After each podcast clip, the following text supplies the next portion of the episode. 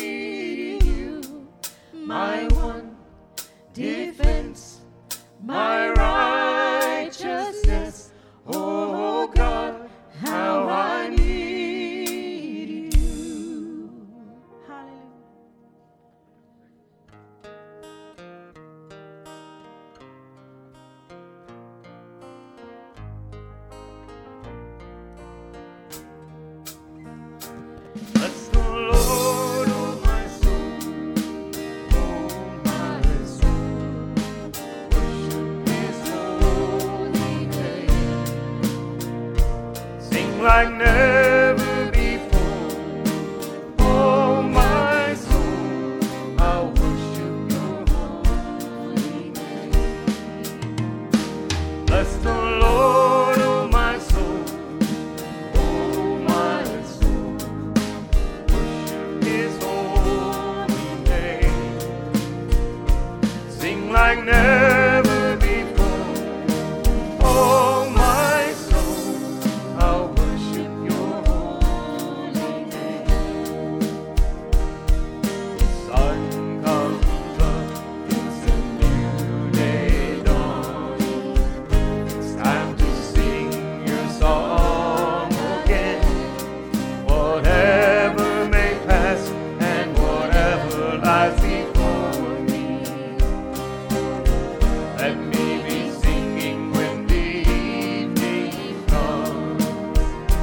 Bless the Lord, oh my soul, oh my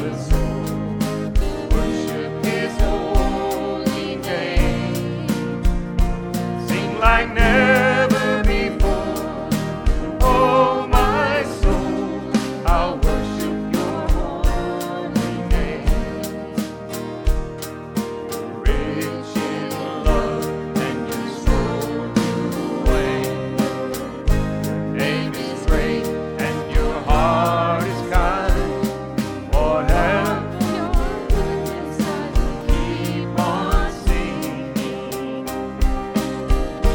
Thousand reasons for my heart to burn. Bless the Lord, oh my soul, oh my soul, worship His holy name. Sing like never before, oh my soul, I worship your holy name. And on that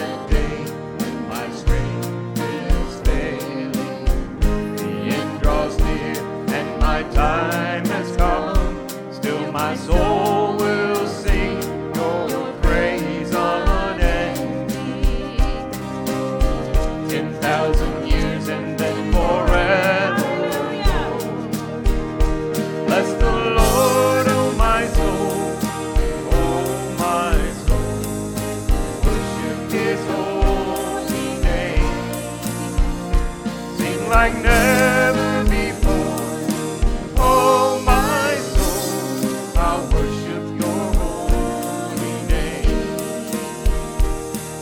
Like never before, oh my soul, I'll worship your holy name.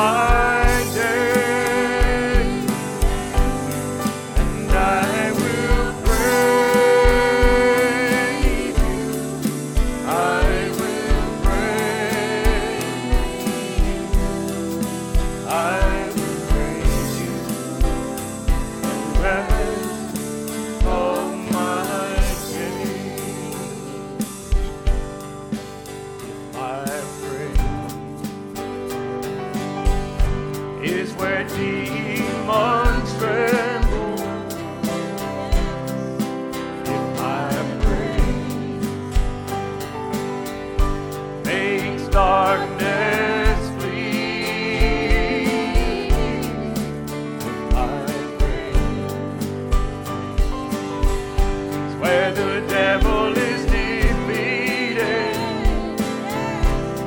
then Lord, I'll praise you the rest of my days, and I will praise you, I will praise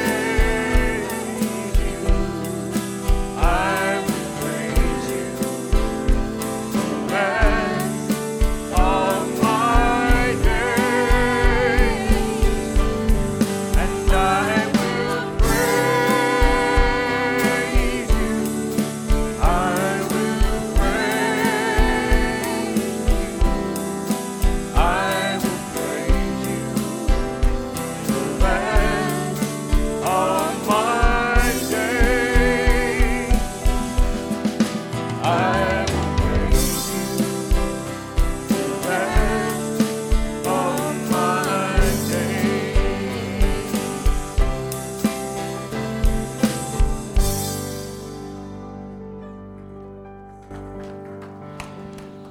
So I'll read you a passage of Scripture just to kind of set the tone for our worship today.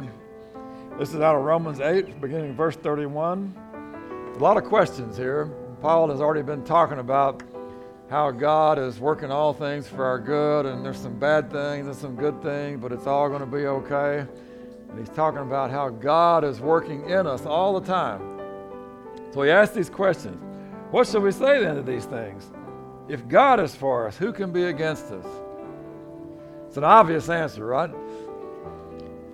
He who did not spare his own son, but delivered him up for us all, how shall he not with him also freely give us all things? It's a no-brainer. It's already done. He's given us all those free things. Who shall bring a charge against God's elect? It's God who justifies. Who is he who condemns?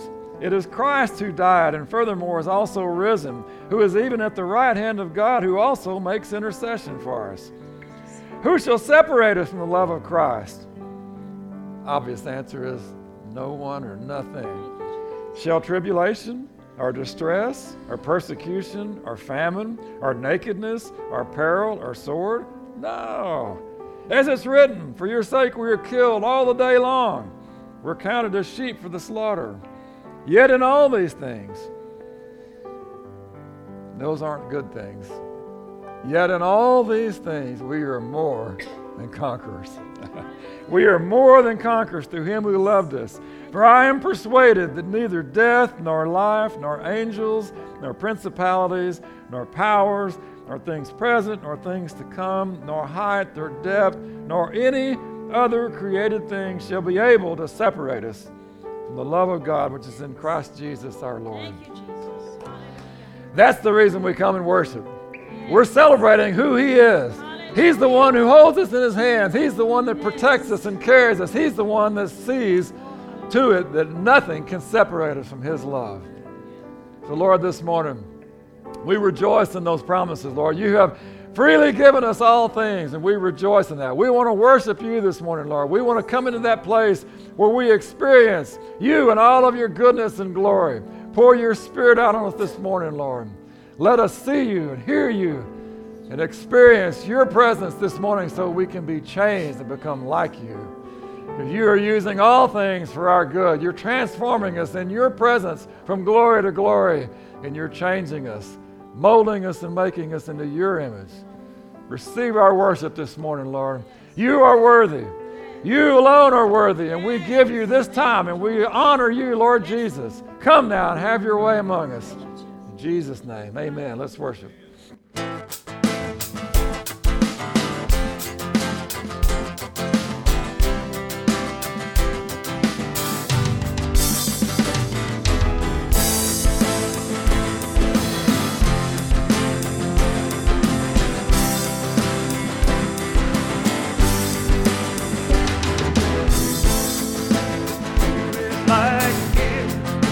Lion and the Lamb, seated on the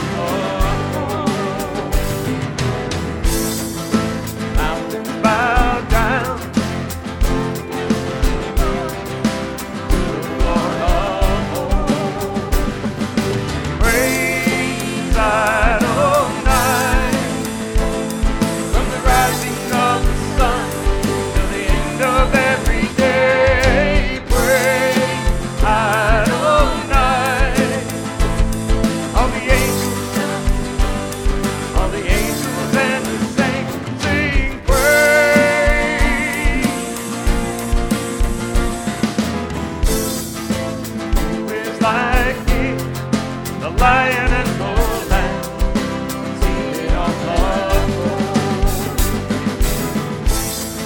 throne. Mountains bow down, every ocean knows who the Lord of hosts. Praise thine, O night, from the rising of the sun till the end of every day.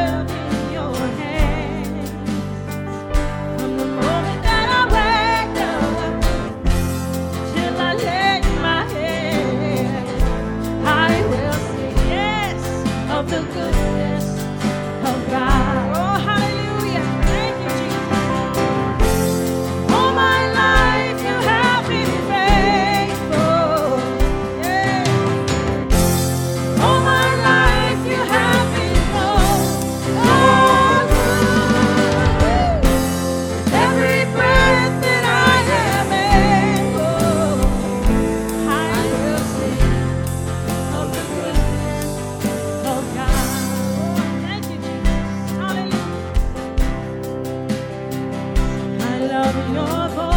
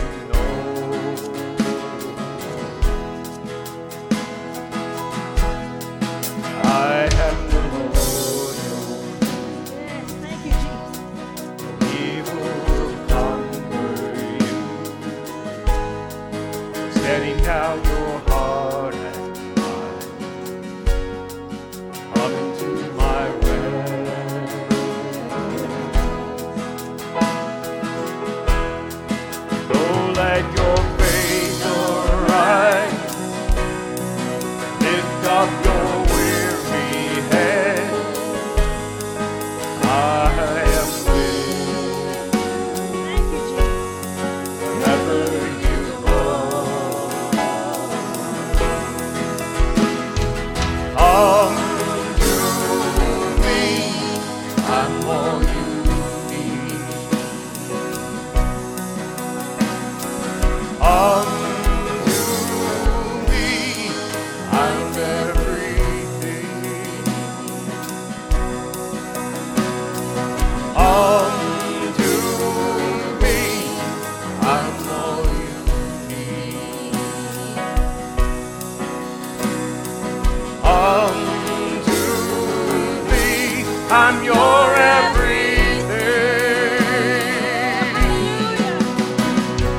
I am your anchor in the wind and the waves. I am your steadfast, so don't be afraid. Though your heart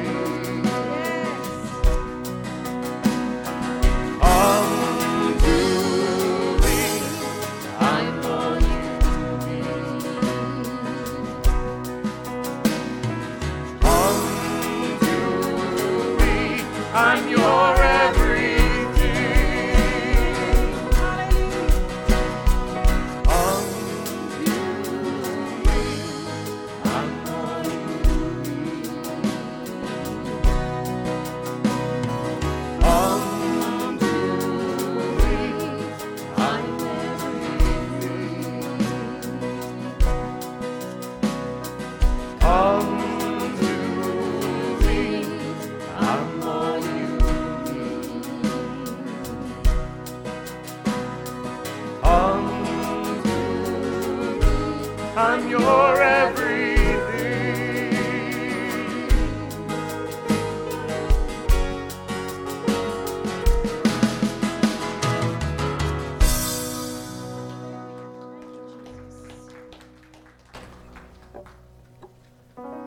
Did you hear him calling you? He's calling you, come.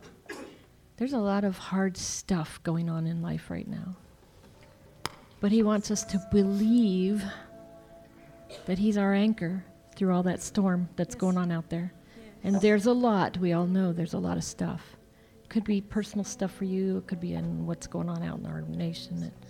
But God's crying to us, come, because I'm all you need. He really wants to be our everything. Oh, hallelujah. Thank you, Jesus. So don't ignore the pull. Because he's reaching out and begging you to let him be your everything. Thank you,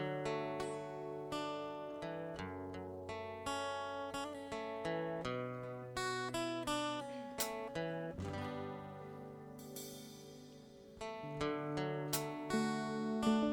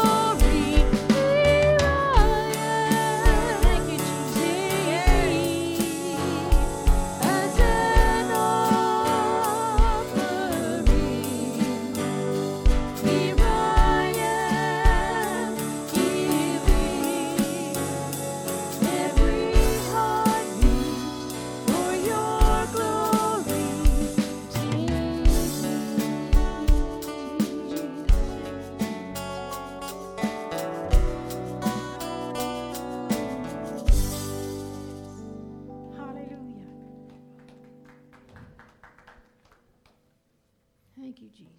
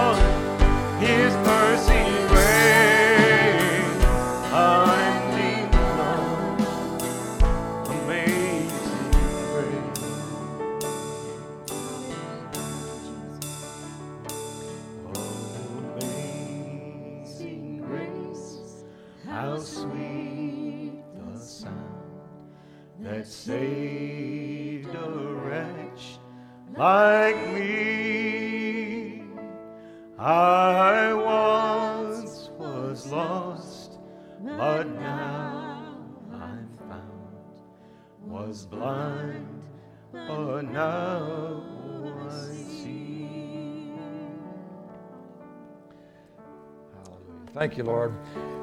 Thank you for your grace. It's all about your grace, Lord. We, in our own strength, we can't do anything. And yet, by your great grace, hallelujah, you've made all these wonderful, precious promises that we can do great exploits in your name because of your grace working in and through us, Lord. And it's only as we operate in your grace that we're going to find success in the kingdom, because it's not by works, it's not by our intelligence or our hard uh, efforts. It's all by your great grace. Thank you, Jesus. Hallelujah. And you've poured, you poured it out on us freely, Lord, and I thank you for that. And yet you've also required something of us, that we believe, that we receive, and that we we know your plan and purpose in our life, Lord. That's That's our part, is to, to see and know what you're trying to do in and through us and say yes. Lord, I want to say yes to you. I want to give my yes to you every day.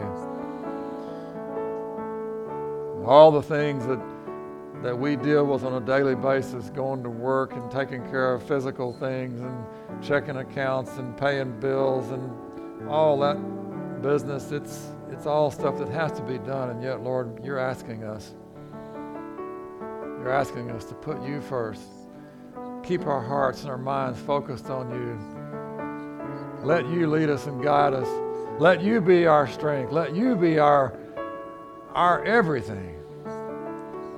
We may have enough money in the bank, but it can be gone in a split second. But by your great grace, Lord, you can take nothing and make it into everything. By your grace, you can take our weakness and make it strong. You can take our flaws and you can make them glorious successes, Lord. And you can take everything that we bring to you and you can heal and make it new and change it, transform it for something that's useful for you in the kingdom. Oh, Lord, I thank you. I thank you that you don't give up on us. You're always working in and for and through us, Lord. We rejoice in that. We rejoice in that, Lord, that you are always looking out for us and doing good in and for and through us. Let your goodness continue to abound towards us, Lord. I want to see your goodness. It always abounds toward me, but I want to see it. I want to recognize it so that I don't forget that you are always pouring out your great goodness on me. I want to see it every day in everything I do. I want to see your goodness that protects me from harm that I don't even see coming. And yet you protect me from it because you're so good. And when I go through something that is stressful or traumatic or painful, I want to see your goodness that it's what carries me through and gets me to the other side. It leads me through the valley of the shadow of death. It doesn't leave me in the middle of it. It brings me through it, Lord. I thank you for your goodness. Times of, of sorrow and loss, Lord, your goodness carries us through. Times of confusion and chaos, your goodness, Lord, leads us. Times of failure, Lord, it's your goodness. It's your goodness that leads us to repentance. Your goodness is what it's all about, Lord. That's you. That's who you are. You are good. Hallelujah. Thank you, Lord. I want to see you and know you as a goodness, the goodness that you are. I don't want to worry about all the other stuff. I just want to see you as good. And if and if I go through hard times, I want to see your goodness. If I go through good times, I want to see your goodness. And when I'm just at peace, I want to know it's because of your goodness. When I'm going through a struggle, I want to be focused on your goodness, Lord. When I do that, nothing can separate me from the love of Christ. There's no peril, there's no tribulation, there's no sword, there's no famine, there's no pestilence, there's no death. Nothing can separate me from the love of Christ when I focus on your goodness, Lord. Hallelujah. Thank you, Lord. Lord, I thank you that you are here this morning. You're here to touch, change us, Lord. You're here to deliver us. You're here to heal us. Make us new in every area, Lord. Areas where we've we've stumbled, heal us and deliver us, Lord. Get us back on the right path. Areas where we're struggling physically with a, a physical need, Lord, heal us, deliver us, Lord Jesus. Your stripes, your stripes have already paid the price for our healing. You took care of our atonement, Lord. Lord, for our broken relationships, you are You are the great shepherd, Lord, that you lead us right into the, into the very best of all that is available. In our messed up, broken relationships, Lord, you can heal them and make them right because you're the Redeemer. You are the Redeemer. And you came to seek and to save that which is lost and that which is sick and that which is broken. And you came to make it right. That's your desire, Lord. And so we just say, come, Lord Jesus. Come, Lord Jesus. Speak to us words of life. Speak to us words of healing. Speak to us peace, be still. Speak to us, Lord, that you are our provider. You're our deliverer. You're our redeemer. You are everything. Our eyes are on you, Lord, this morning. Thank you, Lord. Thank you, Lord. Thank you, Lord. Let him speak to you now. As we're in his presence, whatever your needs might be, whatever, whatever you need to hear, just say, Lord, my ears are tuned in. Speak now. Let him talk to you. Let him share the, the words that you need to hear to change your life, change your situation, to give you hope, to give you enthusiasm, to give you the vigor that you'd go out and do the things that he's called you to do. We wouldn't shrink back, but we would be bold to do the work of the Lord. Hear his voice.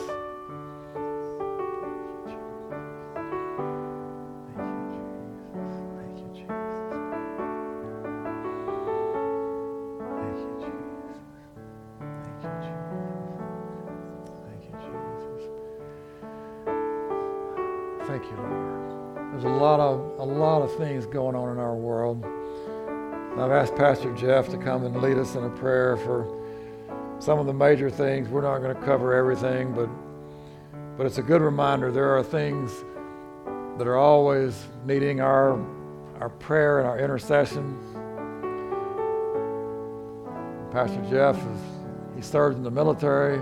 He certainly has experience. He knows what's going on in Afghanistan and other things. He's a chaplain, so he knows about all the needs. So let's join with him and pray. Heavenly Father, we do come before you, Lord. Lord, we know that you are in control of every situation, yes, and every detail. Yes, so, Lord, first off, we just want to lift up our northeast coast, Lord. With the storm that's coming in, dear Lord, we just pray, dear Lord, that your hand would touch it, Lord. Lord, as you said in the boat to the storm, peace be still. Lord, we speak that now over New York and New England and all those areas there, Lord. I pray, dear Lord, that that storm would just be removed right now, that it would head back out into the Atlantic and dissipate, Lord. And that, Lord, I pray that people would come together there, helping one another and sharing your love and your faith, dear Lord. And Lord, we lift up Haiti with all the uh, disaster relief going there, the Four Square missions, the Four Square disaster relief. Lord, we pray that you would touch them.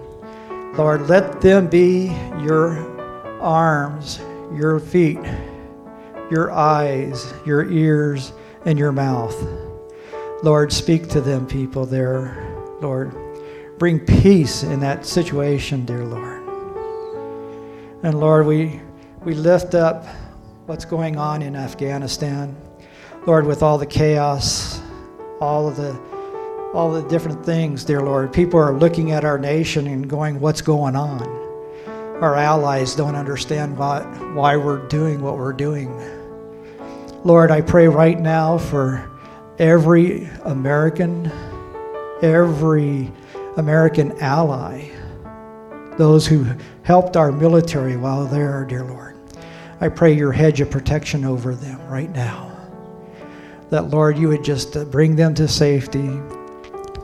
Lord, allow our military to, to stand strong during this evacuation period, dear Lord. And that, Lord, we will ensure that every person that needs to get out of that country would get out, whether they be French, Australian, Canadian, English, or American, dear Lord.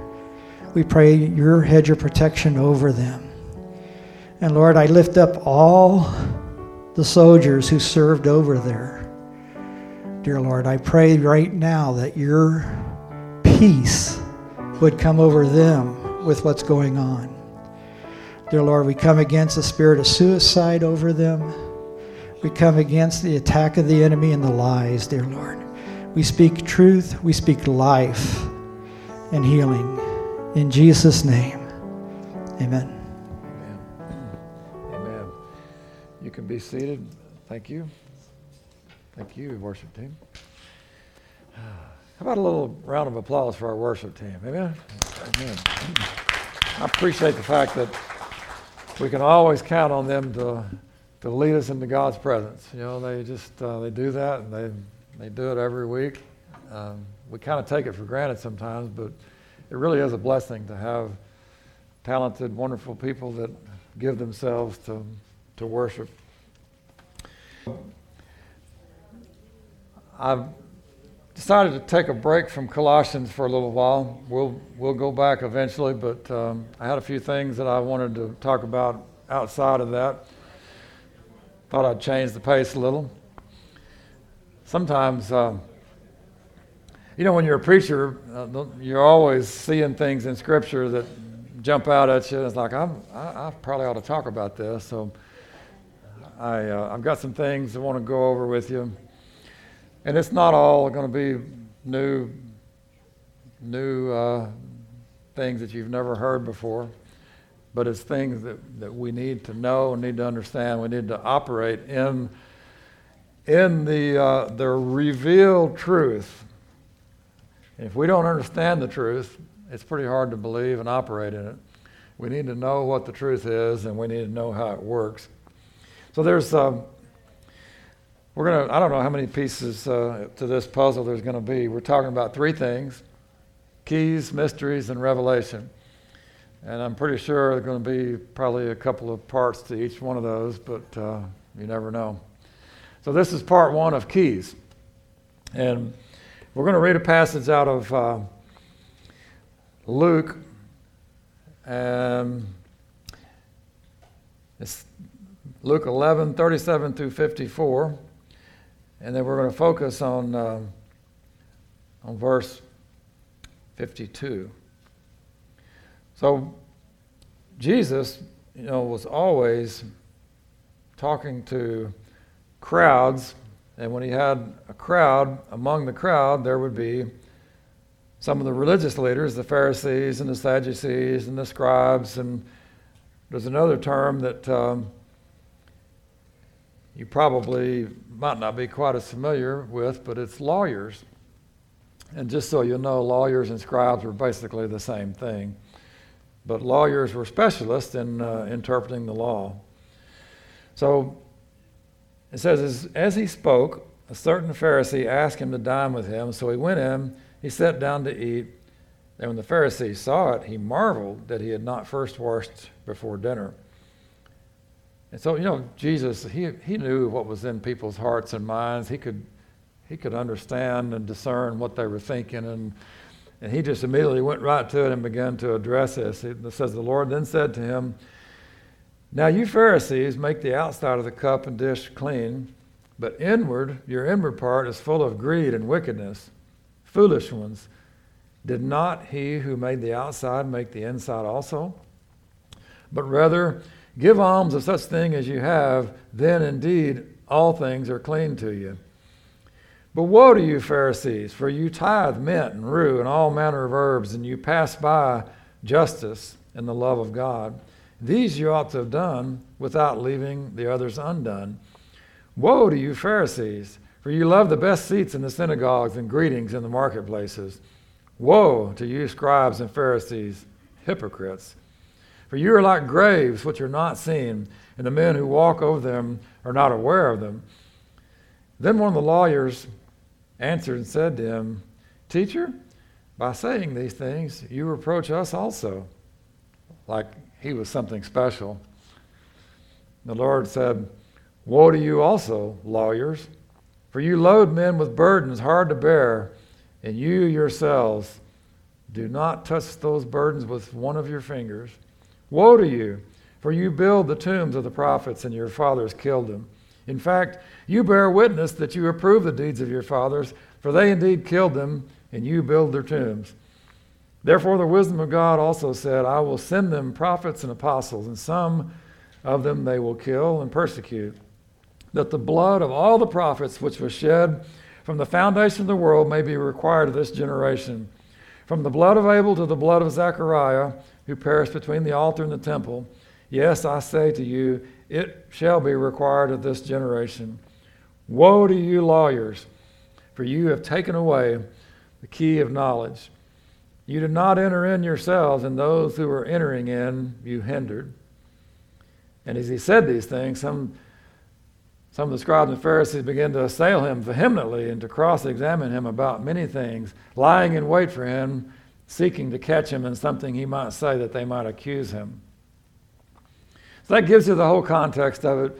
Jesus was, he was basically, he was telling them, as we say sometimes, how the cow ate the cabbage.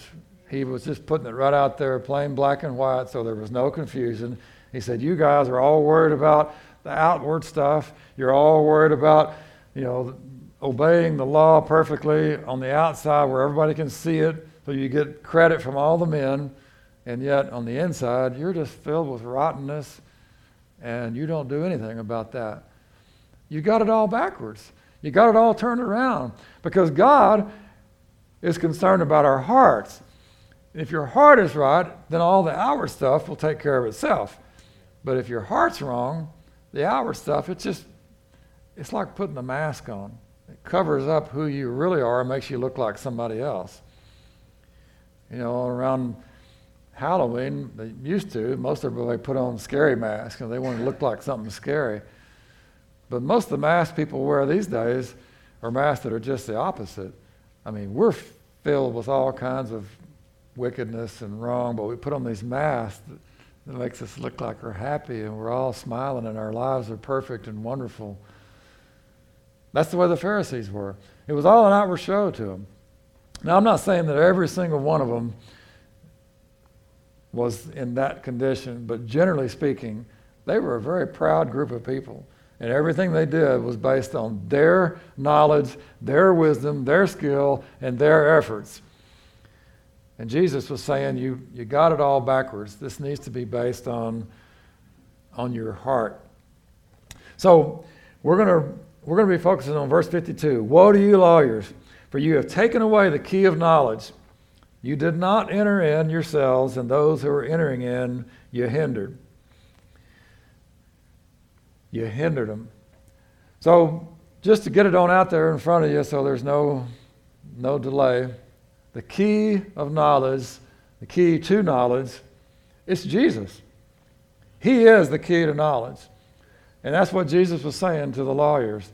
He said, you guys, you have studied the scriptures. You have access to everything of knowledge, everything of God's word. You've been trained, you've been taught, you know all the messianic prophecies, you know every scripture about the coming of the Messiah.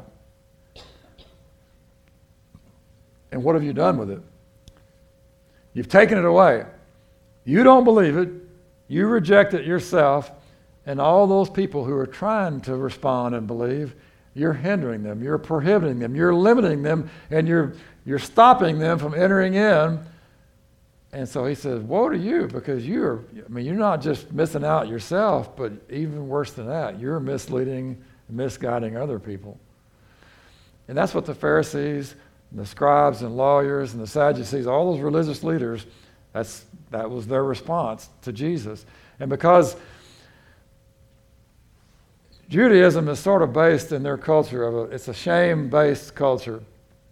And what I mean by that is that they use peer pressure in a real serious way. And if you didn't do what was acceptable in their culture, they would they would make you pay. They would exert pressure on you, and they would say, if you don't straighten up and you don't do what we say, we're gonna excommunicate you. We're gonna put you out of the synagogue. We're not gonna let you be considered a believer.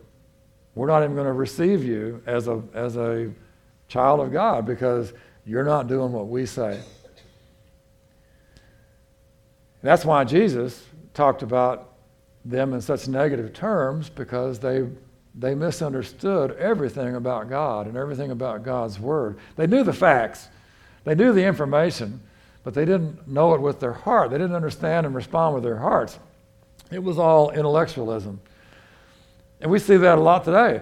There are a lot of, uh, a lot of preachers and teachers and seminary professors. It's a lot of intellectualism, a lot of theology and doctrinal issues.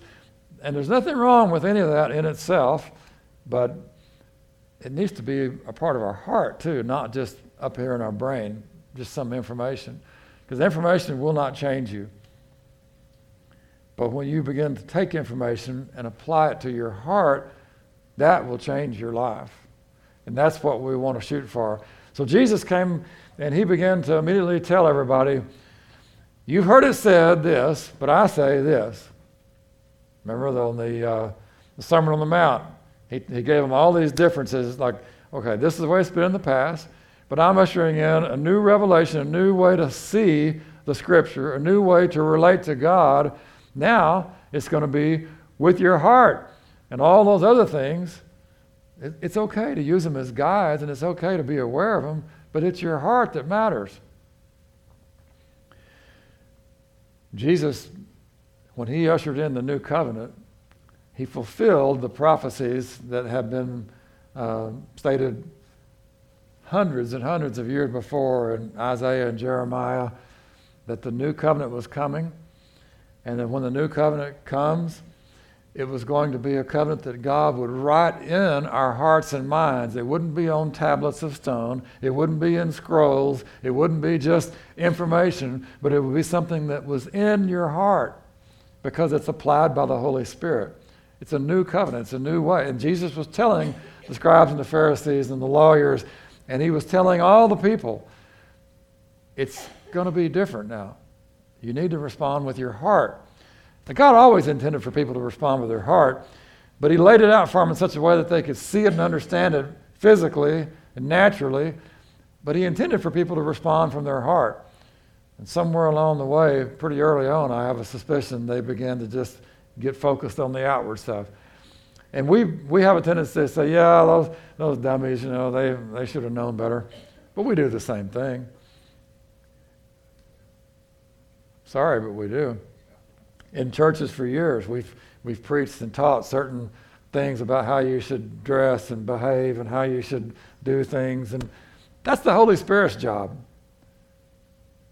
I mean, God is big enough to get the message across to you about if your behavior needs to be changed or addressed. I don't mind preaching the Word of God.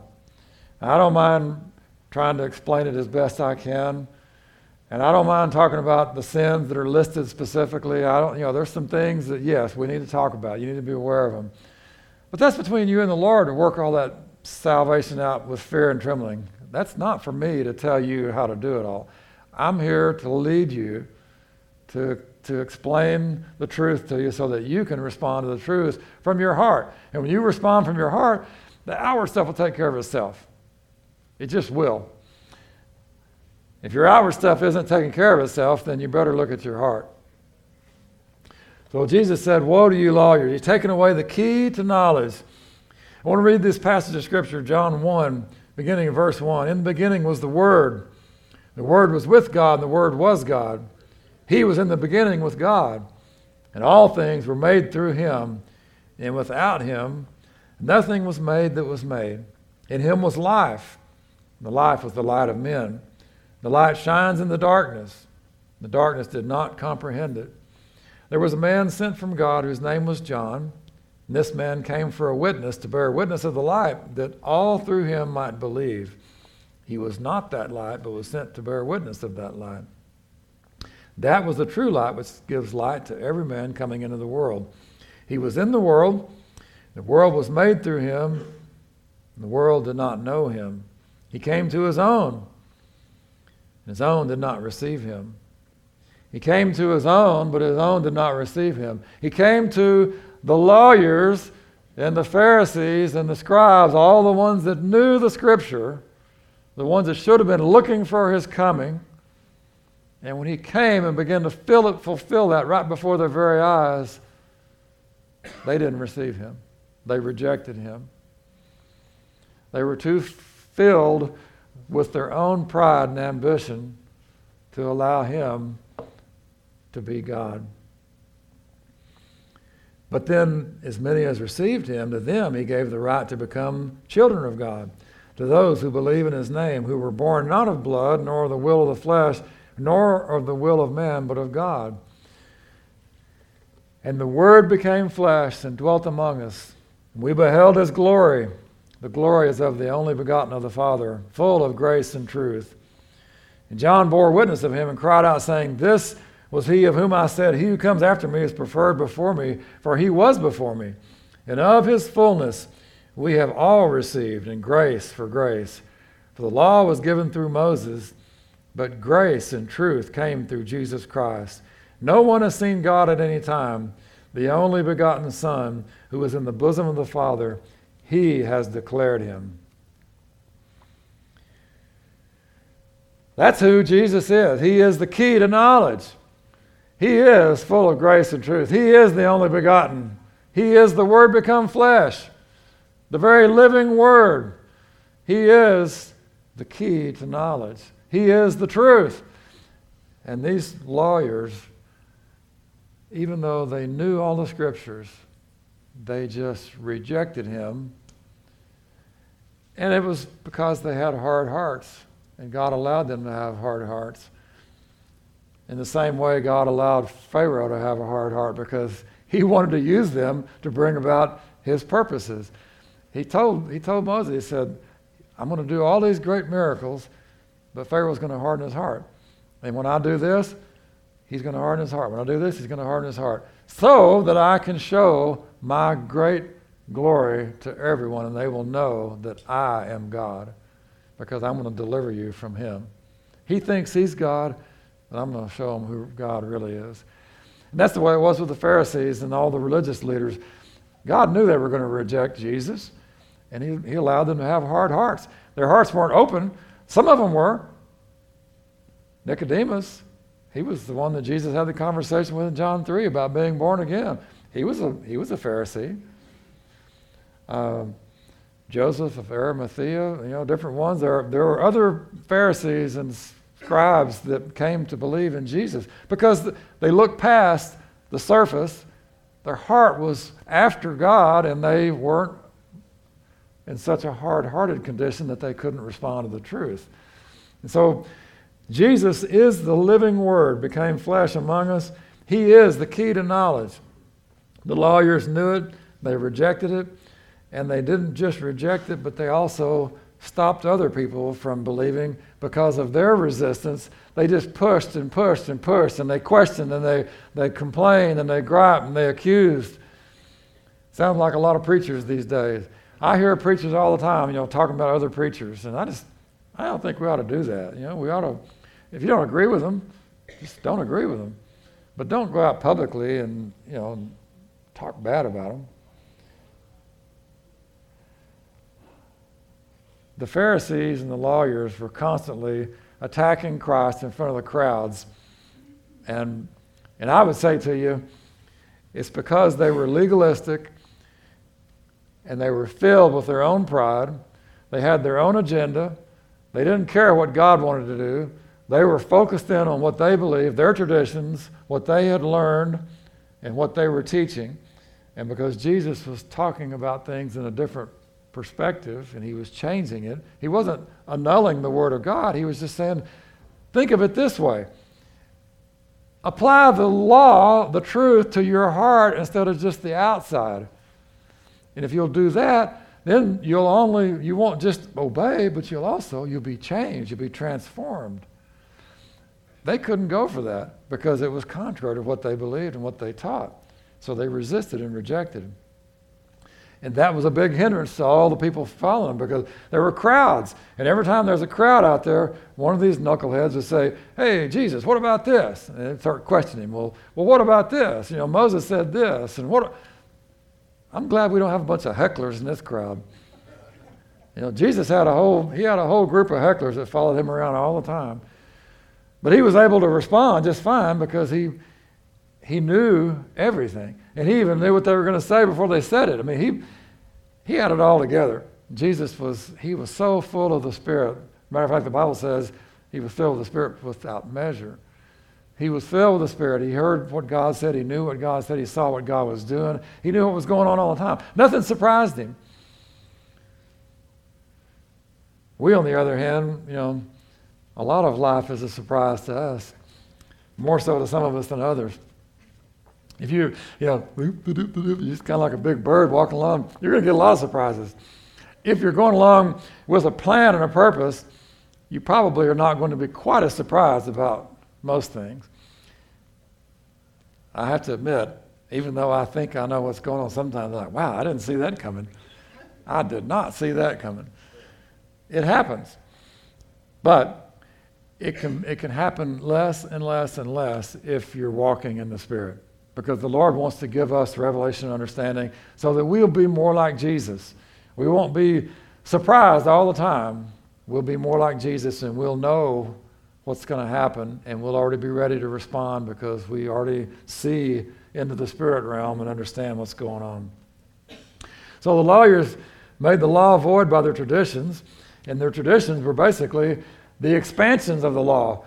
So God says, you know, don't have any other gods before me. And then, man, they started dreaming up all kinds of things. They take that to a whole other level.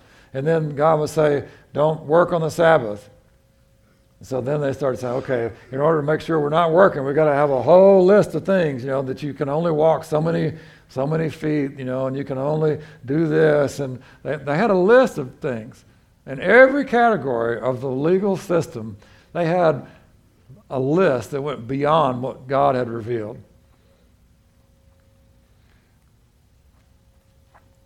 And that's where you mess up, when you start going beyond the revealed word. And you start letting your tradition, what you believe, become more important than what God's word says. You harden your heart like these Pharisees and lawyers. You begin to say, well, I got it figured out, you know, and these other people are just wrong. My understanding is correct. Correctamundo. You know, nobody has it all figured out completely and perfectly. I mean, we, I have to admit, as a preacher and as a teacher, I believe that I understand most things pretty well, and I think my understanding is correct, otherwise I wouldn't be able to teach it. Uh, yeah, it would be very awkward teaching something that I wasn't convinced of. But I will also tell you that over the years I have changed what I believe about a lot of things as I've matured and grown in the Lord, and I I see things differently. And I would also tell you that some of that has to do with uh, getting kicked around some. You know, when you when you go through life and you have problems and failures and times where you experience defeat and setback, it gives you a little different perspective. You know, when I was a Bible college student, man, I was all full of faith. You know, it's all going to be, man, I'm going to change the world. And then you go out there and boom, you know, and you, oh, Lord, you keep me running the mouth. You know? I mean, stuff changes the way you you see everything. When you go through difficult times, you begin to see things a little differently. Now, I'm not encouraging you and telling you that you ought to use your experience to change your doctrine, but I am telling you that your experience will give you a different perspective on things. And the people in the in the Word of Faith movement, you know, it's all about, boy, I mean, if you can't say just the right things, you're you're out of whack, you know. Well, you let one of them go through some really hard times, and let's see how much they're, you know, God's man of faith and power for the hour, you know. Problems and struggles have a way of bringing you back to reality. And and I, man, I am all for believing and proclaiming God's truth and professing positive things. I, I believe we ought to be positive. Christians ought to be the most positive people on the planet. And but that doesn't mean you have to lie about your circumstances. You can be positive even though circumstances might be negative. You can say, you know, I know God's with me. I know he's going to bring me through this. I know he's going to deliver me. I don't know how it's going to be, but I'm going to make it. And for those Christians in Afghanistan, you know, grace for them. May God give them grace so that they can do the things that they need to do. And if it comes to it, that they can die with grace. Martyrs have, that's nothing new. The church has had martyrs for centuries. And it was and it was considered to be an honor to be a martyr. And God's grace, it might not have delivered them out of martyrdom, but his grace enabled them to endure it and still honor the Lord. That's what grace does. It gives you the ability to do the things that you can't do in your natural strength and understanding. So, Jesus is the way, the truth, and the life. He's the truth because he is the key to knowledge. Proverbs four seven says, wisdom is the principal thing, therefore get wisdom. Duh. If wisdom is the principal thing, get some of it, would you? And while you're at it, get some understanding. Get a double dose, you know, get your wisdom and your understanding. That means figure it out and figure out how it works. Jesus is the key to all of that. When he comes and lives in your heart, it's not just the Bible, but it's the Bible that's being revealed and explained to you and worked out right in front of you by Jesus living in your heart, making you a new creation. And all things become new, and you're beginning to see things differently. And when you get kicked when you're down, you don't just think about being kicked when you're down. You're thinking, man, God is doing something great in my life. And when I come through this, I'm going to be changed forever. I'm not going to be the same anymore because I've been changed, because I see that His grace is sufficient for me. Amen. I might get excited.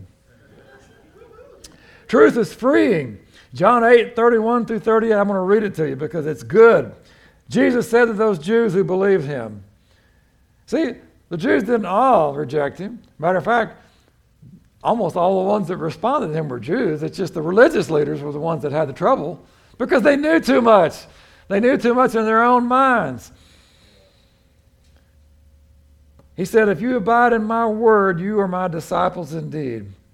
And you shall know the truth, and the truth shall make you free.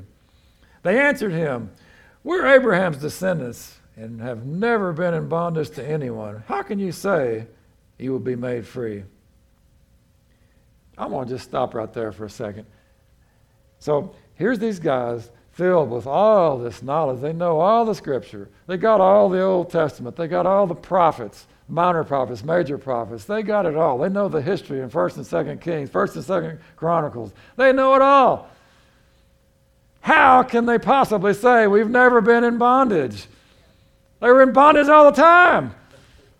It started in Egypt, and then and then all the times that those horrible kings led them astray, they get back in bondage. And then they went off into Babylonian captivity. They lost everything. How can they possibly be truthful in saying we've never been in bondage? They were so filled with pride they couldn't even see themselves accurately. They couldn't look at themselves honestly. And some of us struggle with that too. We look at our lives and we say, well, I'm not bad. I haven't done all that much wrong. I've got, I got everything together. I know exactly what's going on. Most of us, we think we know a bunch of stuff, but in reality, we've, we've been in bondage too. If you haven't been in bondage, you're a liar or you're ignorant. If you're not in bondage now, you're probably a liar or you're ignorant. I mean, that's that's just the way it is. We are walking with the Lord, but we are not perfect.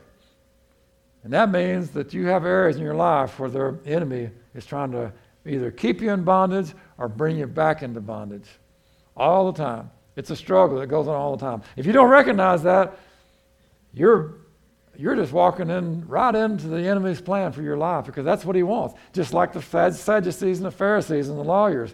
He wanted to keep them blind to the truth, because then they wouldn't respond to it, and they would also hinder other people from responding. That's the way the enemy works. He's always wanting to keep you in bondage. So he goes on and he says, most assuredly I say to you, whoever commits sin is a slave of sin. The slave does not have, uh, does not abide in the house forever, but a son abides forever. Therefore, if the son makes you free, you shall be free indeed. And I know that you're Abraham's descendants, but you seek to kill me, because my word has no place in you. I speak what I have seen with my father, and you do what you have seen with your father. And he goes on to tell them their father is the devil. He didn't cut them any slack. He was pretty, he was pretty blunt with them. So Jesus is the, the way, the truth, and the life. He is the truth, and the truth will set you free. He is the living word. He is the key to knowledge, and when we receive Him, we give Him permission to begin to bring His truth into our hearts and lives and to change us. If we just respond to His truth, He will change us. It will change you forever. He's also the way. Isaiah twenty-two, twenty-two. It's also repeated in Revelation three, seven, but it says, the key of the house of David I will lay on His shoulder. So He shall open, no one shall shut. And he shall shut, no one shall open. And I will fasten him as a peg in a secure place, and he will become a glorious throne to his father's house. And that was that was a messianic prophecy. It was talking about Eliakim. He was a king, and he was going to do good. And God was saying he's going to be like Jesus. He's going to be a preliminary short-term thing, but then there's going to come one that's going to rule and reign forever. And that peg, that means that you are nailed down, it is permanent, it is fastened, and there's a place for you, and it's going to be good. Jesus is the key to knowledge. Key of the house of David. He's going to have that key. And by the way, keys in the old days, They were, they were bigger than they are now. You know, you probably have seen some, you know, some antique keys, the big skeleton keys, you know. But the keys like they used back in this day, I mean, they were, you know, three foot long, and they had a big crook in them, and they would literally, they would carry them on their shoulder. That's what it said. I'm going to lay the key of David on his shoulder.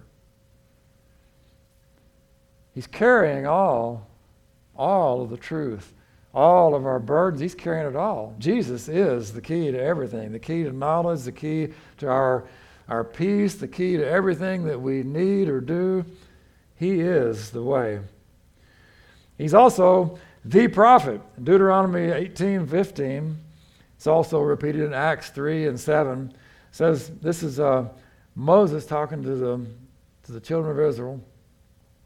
The Lord your God will raise up for you a prophet like me from your midst, from your brethren, and him you shall hear, according to all you desired of the Lord your God in Horeb the day of the, on the day of the assembly, saying, let me not hear again the voice of the Lord my God, nor let me see this great fire anymore, lest I die.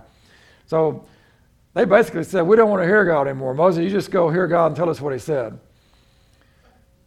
Because it's too it's too awesome. We can't stand it. We're forever going to die.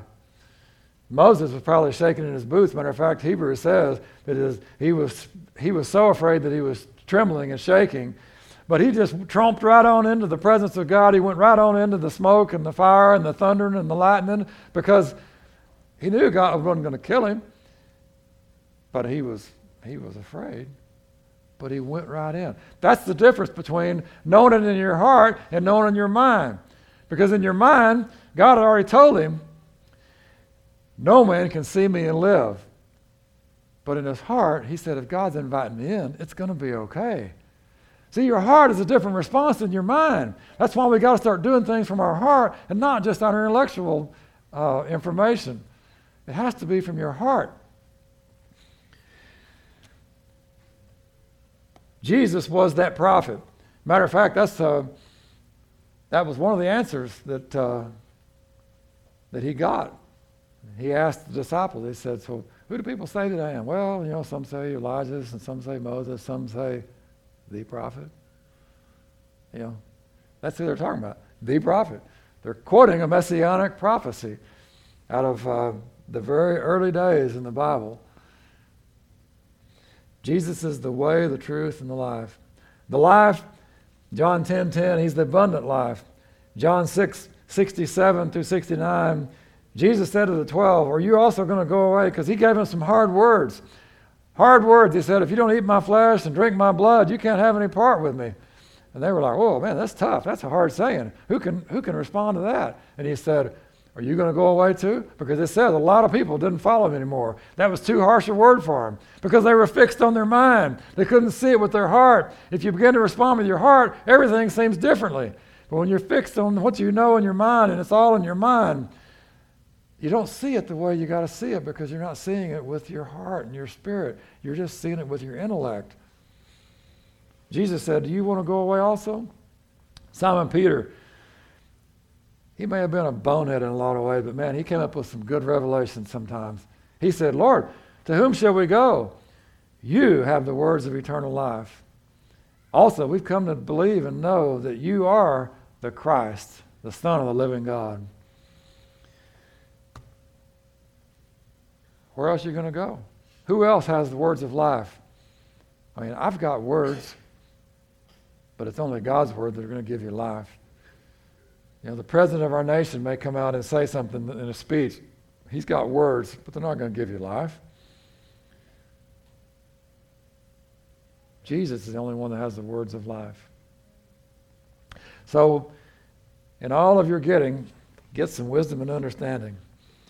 Figure it out, because the more you figure out that the only true way, truth, and life is in Christ, because he is the key to knowledge. That's the only way you're going to really get any progress in the spiritual world. You can fill your mind with knowledge. You can fill your, your days with all kinds of activities that are good activities. I mean, you can do all kinds of things, but if your heart is not focused in the right direction, it's just a bunch of dead works, and it's not going to do any good for you. You're going to end up one day standing before the Lord, and there's going to be a big bonfire.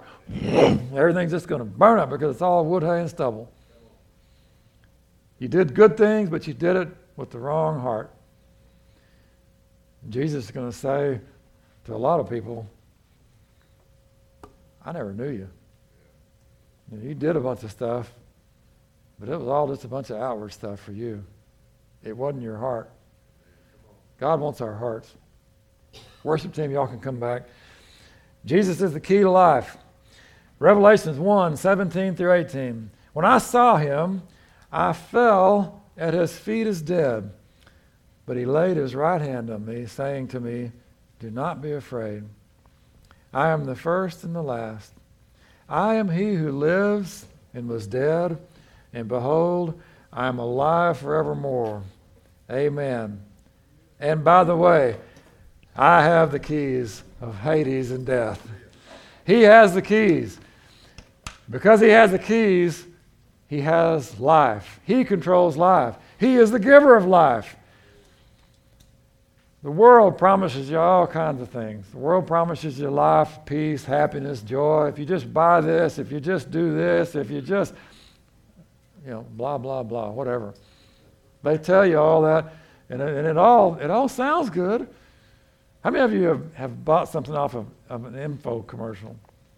You know, they come on there, just fourteen ninety-five and three easy payments. You know, it'll make your life better. You're going to find that everything you've been missing on is right here in this little gadget. I promise. You're going to, not just this one, but we'll give you five more just to pay the shipping and handling.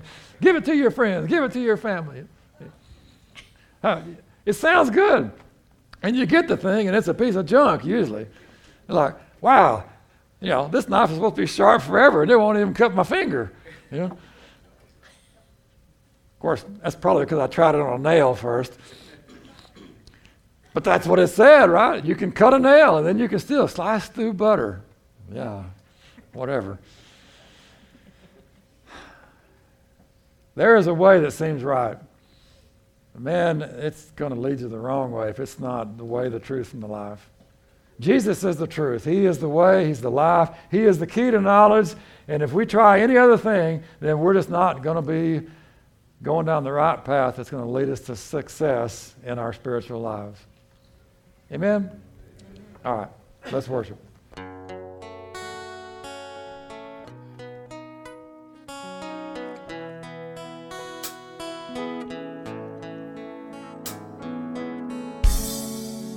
Father, make me clean.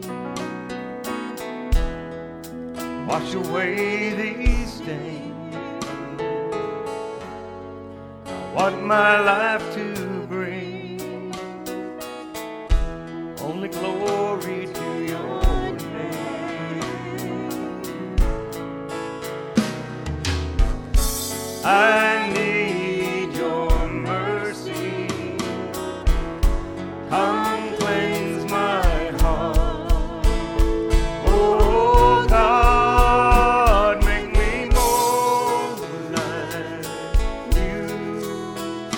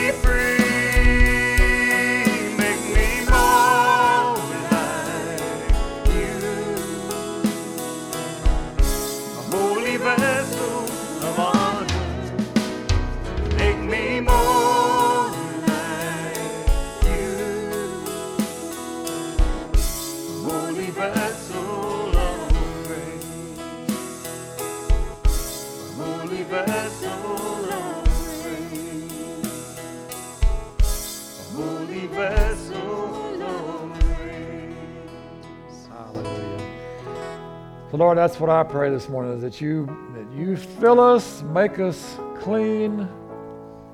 Let us be vessels of honor, vessels that are operated in, in your grace, Lord, that we're not trying to do things in our in our knowledge or our intellectualism, in our natural abilities or our physical strength. I want to do it by your grace, Lord. I want to hear from you, and I want to say yes.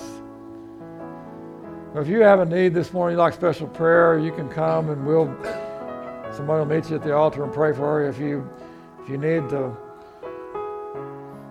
make Jesus Lord, or you want to you want to rededicate, you want to make a commitment to Him, and say, Lord, I I recognize that I've been I've been operating in my flesh a lot. I've been doing it with my mind, but I want to I want to transition and begin to follow you with my heart, not just my intellectual knowledge. You want to make a change like that? Somebody can pray with you. We'll meet you at the altar and we'll we'll pray with you and encourage you. God wants to change us. Every time we come together, God wants to change us. We don't just do this just to have fun, although it is fun. But we do this so God can change us. And I'm not trying to beg you and pro, pro, uh, prod you and get you to the altar. I'm just saying if you if you have a desire to change and be different, sometimes letting people pray with you is a good step. The fact that you're willing to step out of the aisle and come down shows that you're humbling yourselves, and God will honor that. He sees your heart. He knows what's going on in your heart. So if you want to come, we'll meet you at the altar and pray with you.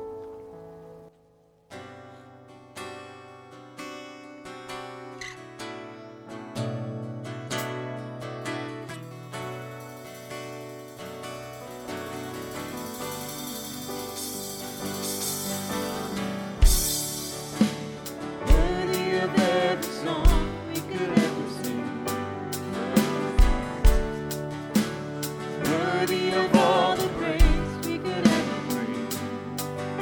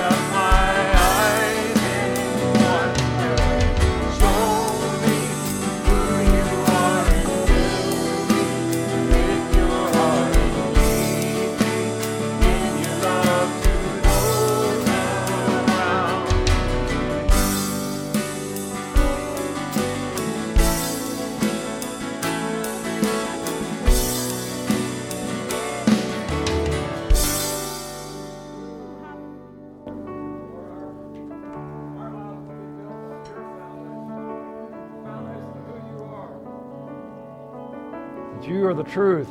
Yes. The key to knowledge, Lord. We want to build our lives on you, that knowledge. You are the way, the truth, and the life. Hallelujah. Thank you, Lord. Thank you, Lord. And Lord, bless your people. Jesus. Go with us and watch over us this week and give us a great week and stir us up, Lord, so that, that we would go out, not just go out smiling, but we'd go out talking too, talking about you, talking about your goodness. Everywhere we go, the people be hearing about the goodness of God, goodness of God that's running after us. It's chasing us down. Yes, thank you, Jesus. Hallelujah. All my life you have been faithful. All my life you've been so good, Lord. Yes, thank you. Thank you, Jesus. I want to talk about it. I want to tell people about it. Amen. May the Lord bless you and keep you. May the Lord make his face shine upon you and be gracious to you. May the Lord lift up his countenance upon you and grant you his perfect peace. Go and be blessed. Have a great week. And uh, if you're part of that choral team, don't go away. We need you.